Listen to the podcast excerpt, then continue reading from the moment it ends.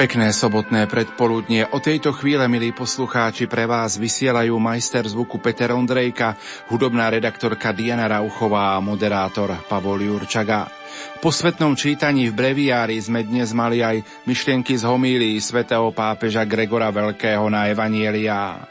Keď prišla Mária Magdaléna k hrobu a pánovo telo tam nenašla, myslela si, že ho odniesli a oznámila to učeníkom.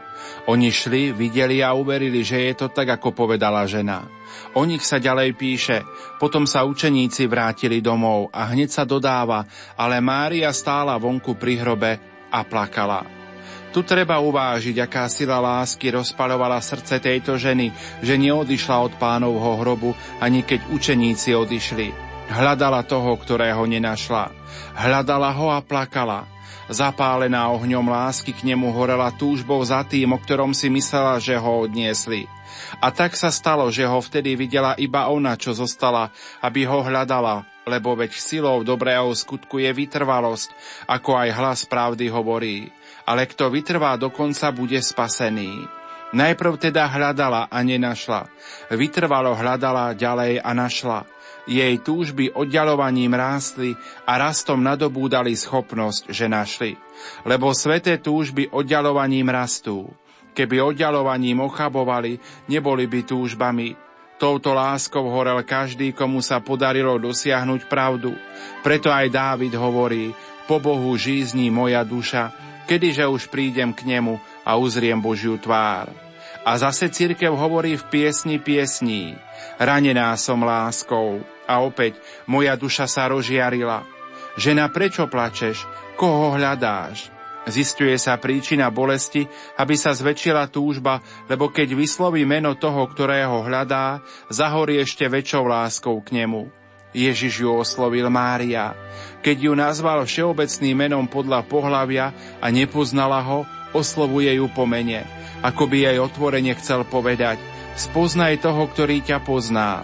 Nepoznám ťa všeobecne ako jednu z mnohých, ale zvláštnym spôsobom. Mária oslovená pomene spoznáva stvoriteľa a hneď ho nazýva Rabuny, čo znamená učiteľ, lebo to bol ten, ktorého hľadala na vonok a on ju učil hľadať vo vnútri. Milí priatelia, dnes slávime Sviatok svätej Márie Magdalény. Viac nám povie liturgista Štefan Fábry.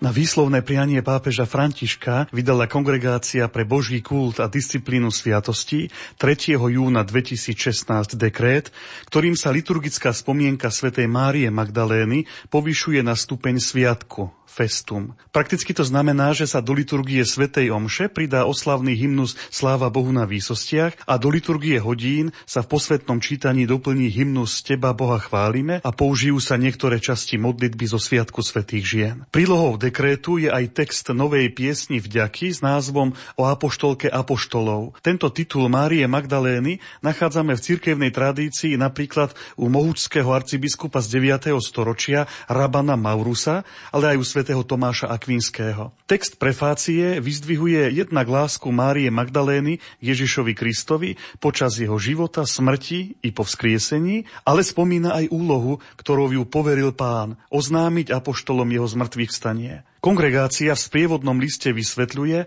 že svätý otec František urobil toto rozhodnutie v kontexte svätého roka milosrdenstva, aby zdôraznil lásku Márie Magdalény ku Kristovi, ale aj dôstojnosť žien, ktoré majú svoje nezastupiteľné miesto v cirkvi, predovšetkým v poslaní novej evangelizácie.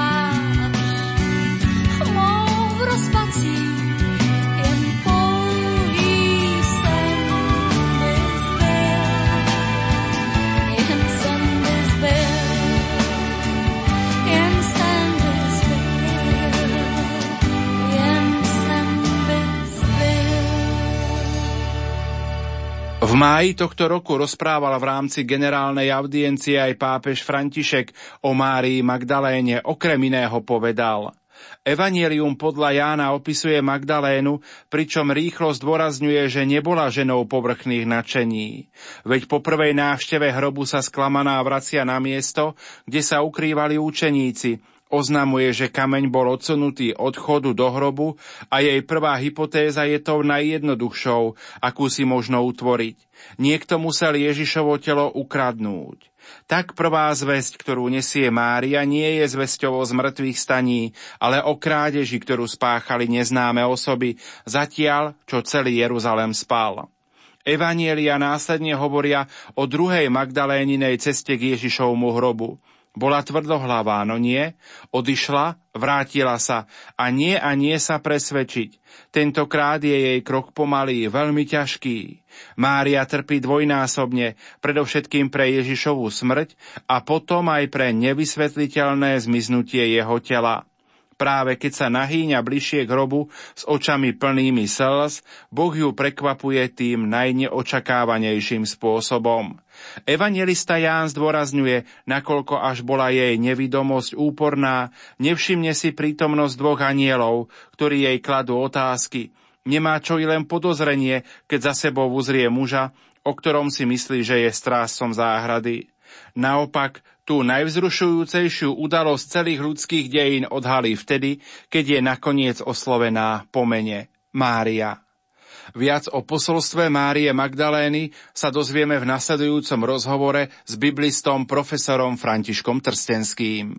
Mária Magdaléna ukázala svoju veľkú lásku ku Kristovi. Nielen tým, že ho nasledovala, o tom hovorí napríklad Lukášov evanílium, že bola medzi tými ženami, ktoré nasledovali Ježiša z Galilei na jeho ceste do Jeruzalema, ale spolu s panom Máriou bola pod krížom a potom bola aj pri jeho pochovávaní. A teda povýšením na sviatok chce pápež ukázať na spôsob, aký Mária nasledovala Krista, že tento spôsob sa môže stať vzorom pre každú ženu cirkvi. Zároveň zdôrazníme, že nejde o novú, o úplne novú vec. A pozývam všetkých, aby sme si prečítali nádherný list, ktorého autorom je svätý pápež Jan Pavel II o dôstojnosti ženy. Nazýva sa Mulieris dignitatem, o dôstojnosti ženy, v ktorom už tento svätý pápež upozornil na osobitnú úlohu Márie Magdalény. Takže istým spôsobom pápež František ako by nadviazal opäť na túto tému a vyzdvihol ju. Možno aj z toho dôvodu, že v súčasnosti, poviem v posledných desaťročiach, sme svetkami znevažovania tejto dôstojnosti ženy, matky, ale aj znova objavovania a terajší svätý Otec to prizvukuje, keď sa hovorí o novej evangelizácii, tak aj o mieste matky, ženy v tejto novej evangelizácii. Prvotná církev v Márii Magdaléne videla príklad lásky, ktorou ona hľadala skrieseného Krista. Napríklad je zaujímavé, keď príde tento sviatok 22. júla, tak pozývam, aby sme pozorne počúvali čítania, ktoré sú na tento sviatok vybraté, ktoré práve hovoria o láske. Môžu byť zvolené buď prvé čítanie z knihy Piesem piesní, čo je vlastne spis, ktorý ospevuje lásku muža a ženy. A v tomto spise videla potom církev neskôr aj lásku Krista ku církvi. Izraelský národ videl lásku Boha k vyvolenému národu. A práve z tohto úrivku církev vybrala na Sviatok Márie Magdalény, pretože skutočne Mária Magdalena je tá, ktorá vyniká tom Svetom písme tou láskou ku Kristovi. Tam je to čítanie krásne, hovorí, že snúbenica vraví na svojom lôžku po noci a hľadala som toho, ktorého moja duša miluje. Hľadala som, ale nenašla. Stanem a mesto pochodím. Po uliciach a námestiach budem hľadať toho, ktorého miluje moja duša. Nám to pripomína potom ten obraz Jánov Evangelia 20. kapitole, kde Mária Magdalena ráno ide k hrobu, hľadá Krista, nachádza prázdny hrob a vidí záhradníka. Pane, ak si ho ty odložil, zobral, povedz mi a ja si ho vezmem. Nepoznáva ešte Krista, ale túži, hľadá ho. Hľadá toho, ktorého jej duša miluje. A potom druhá možnosť je, ktorá sa môže vybrať, je z druhého listu Korintianom z 5. kapitoly, kde Apoštol Pavol začína tento úryvok slovami Bratia, ženie nás Kristova láska tak aj tu môžeme krásne to aplikovať na, na osobu Márie Magdalény, že ako tej, ktorú v živote pohýnala láska ku Kristovi, Kristova láska. Tak toto sú krásne texty, ktoré vzhľadom na, na sviatok Márie Magdalény vybrala církev, aby, aby túto jej vlastnosť, toto jej také zapálenie za Krista, lásku, aby predložila ako vzor každému veriacemu, aby aj my sme horeli láskou za Krista, ak sa to mal povedať. František, tej oficiálnej správe, ktorá vyšla aj na tlačovej kancelárii konferencie biskupov Slovenska sa píše, že svätý otec František urobil toto rozhodnutie práve v kontexte svätého roka milosrdenstva, aby ukázal význam tejto ženy, ktorá preukázala veľkú lásku ku Kristovi a bola Kristom tak veľmi milovaná. Ako sa možno v pohľade toho mimoriadného svetého roku milosrdenstva na toto rozhodnutie pozerať, na toto rozhodnutie tak ako mm-hmm. v mhm. pohľade milosrdenstva? Totiž my nevieme celé osudy Márie Magdalény. Nepoznáme jej životopis, Sveté písmo nám tam nehovorí e, nejaké podrobnosti. Ale evangelista Lukáš povie, že medzi ženami, to je 8. kapitola Lukášova Evangelia, ktoré nasledovali Ježiša, bola Mária Magdalena, z ktorej kedysi vyhnal sedem zlých duchov. To znamená, aj jej, aj Márie Magdalene sa dotkla uzdravujúca milosť Božia cez Ježiša Krista. Ona to pocítila na svojom živote keď sa pýtaš a keď to bolo v, tej, v tom dekréte zdôraznené, ten, to, ten rozmer milosrdenstva, že Mária Magdalena je žena, ktorá sama na vlastnej osobe zacítila, čo to znamená byť uzdravený Kristovou láskou, odpustením, uzdravením. My sa ešte budeme venovať, že čo to znamená, že Ježiš z nej vyhnal sedem zlých duchov.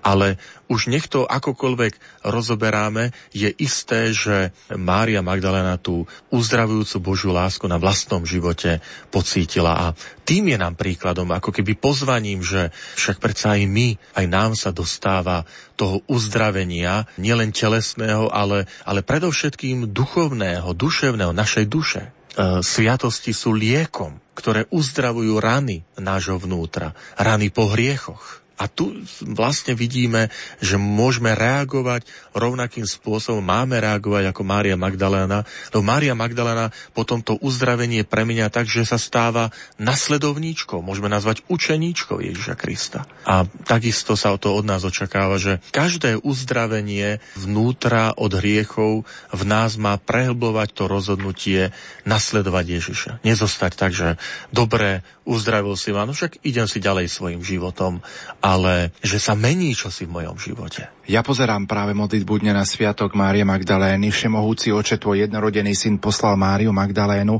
aby prvá zvestovala apoštolom veľkonočnú radosť. Prosíme ťa, na jej príhovor nás posilňuje, aby sme podľa jej príkladu aj my ohlasovali vzkrieseného Ježiša Krista a raz ho uzreli vo väčšnej sláve ako svojho kráľa, lebo on je Boh a s tebou žije a kráľuje v jednote s Duchom Svetým po všetky veky vekov. Toto je modlitba.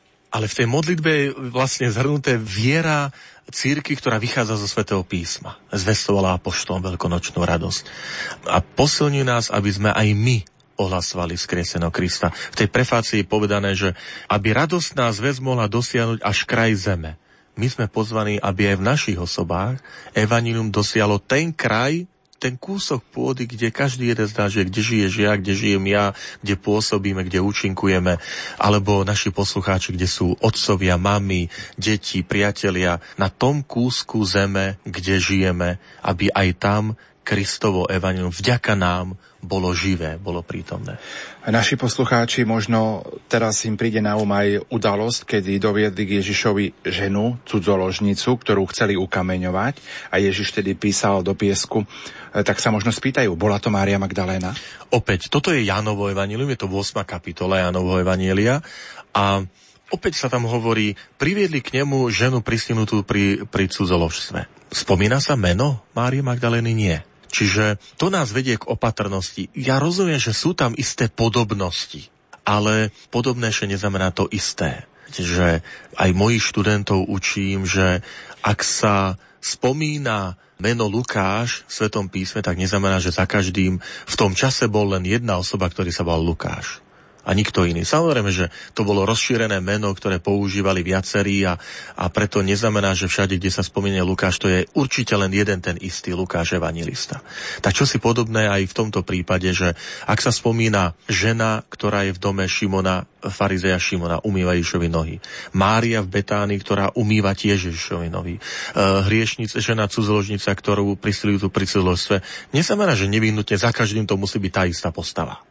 Prečo? Veď naozaj v tej dobe žila len jedna osoba, ktorá potrebovala dotyk ten uzdravujúci Ješovej osoby. Jednak aj miesto dnes sedí aj Maria Betánia, Maria je pri Jeruzaleme.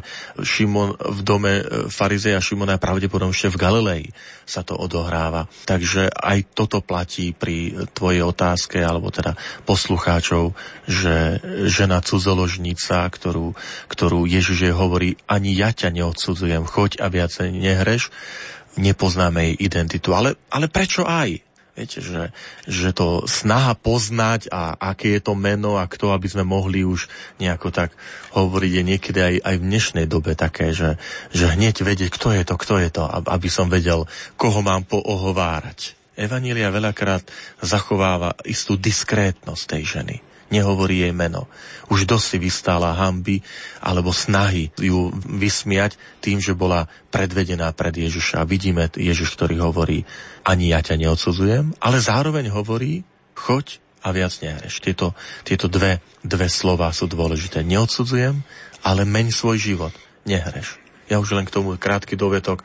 Vidím v tom aj taký príklad toho, čo to znamená, keď sa hovorí o pokáni, aj pokáni v cirkvi. Dve fázy, dva kroky pokánie. To slovo pokánie znamená, pochádza to grécke metanoja, a to je premena zmýšľania, myslenie, taký pohľad na, na, na vlastný život, prehodnotenie vlastného života. A toto je prvý krok. Ešte druhý krok je, ktorý je hlavne starozákonnom textoch prorokov blízky a to je návrat, obrátenie sa.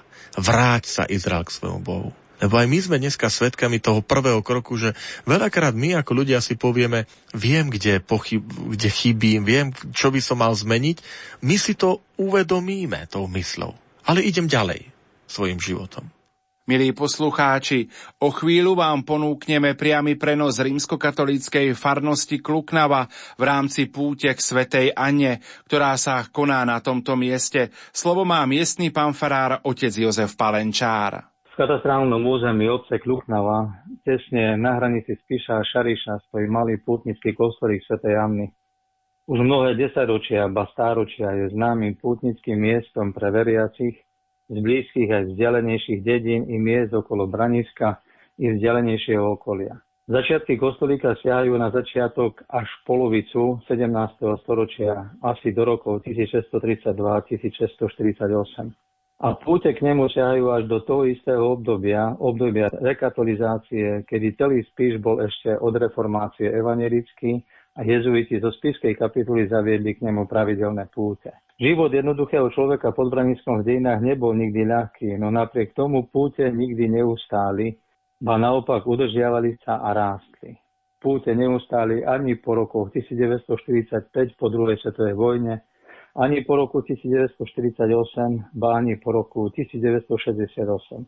Posledné 20. storočie je v našich pamätiach zachované tým, že na toto pútne miesto ku Svetej Jane každoročne putovali nielen miestni veriaci, ale chodníkmi a cestičkami sa k nim vždy na sviatok svätého Joachima Anny, teda vždy okolo 26. júla pridávali pútnici z celého okolia, z oblasti Košickej, Spiskej a častej Rožňavskej diecezy. Putujúc s celými a neraz mnohopočetnými rodinami peši, k rodičom a hlavne matky, k matke Panny Márie, k Sv. Jane. Aj v tomto roku, v tomto týždni sa koná púť pri Sv. Jane v Kluknave s nasledujúcim programom sobotu 22. júla. Do poludnia bude o pol desiatej modlitba Sv. Ruženca spojená s modlitbou korunky k Božiemu milosrdenstvu a o pol jedenástej bude Sv. Omša, ktorú bude celebrovať vysokodôstojný pán Juraj Spuchda, generálny riaditeľ Nádia Lumen. V sobotu sa znova stretneme večer na eucharistickej adorácii v kostolíku Sv. Anny o pol 8. pri zamysleniach a rozjímaniach na tému zastavení krížovej cesty a rodiny ktoré budú prednášať sestry z kongregácie svätého Kríža, mimochodom rodáčky z blízkej dedinky Ovčie za doprovodu spevu detí z Kluknavy. Večer o pol desiatej bude ešte Fatimská pobožnosť blízka Fatimskej sobote. Po modlitbe svätého Ruženca s rozjímaním pôjdeme do procesie so sviečkou v ruke, so sochou Fatimskej Panny Márie priamo s Fatimy a pravdepodobne aj s relikviami svätého Františka Hyacinty, detí s Fatimy, ktorým sa Panna Mária zjavila pred 100 rokmi. V nedelu 23. júla ráno o 8 hodine bude Sveta Homša, ktorá už tradične patrí farnosti Výťaz. Celebrovať ju bude veľa dôstojný pán Mikuláš Uličný, rodak z Výťaza toho času administrátor farnosti Čelákovice v Pražskej arcidieceze. Po pol desiatej bude modlitba svätého Rúženca s rozímaním na tému rodiny a fatimských zjavení, spojená s modlitbou korunky k Božiemu milosrdenstvu. A o pol jedenástej bude hlavná sveta Omša, ktorú bude celebrovať monsignor Jozef Jarat, rektor Katolíckej univerzity v Ružomberku. Púť bude pokračovať znova v útorok 25. júla do poludnia.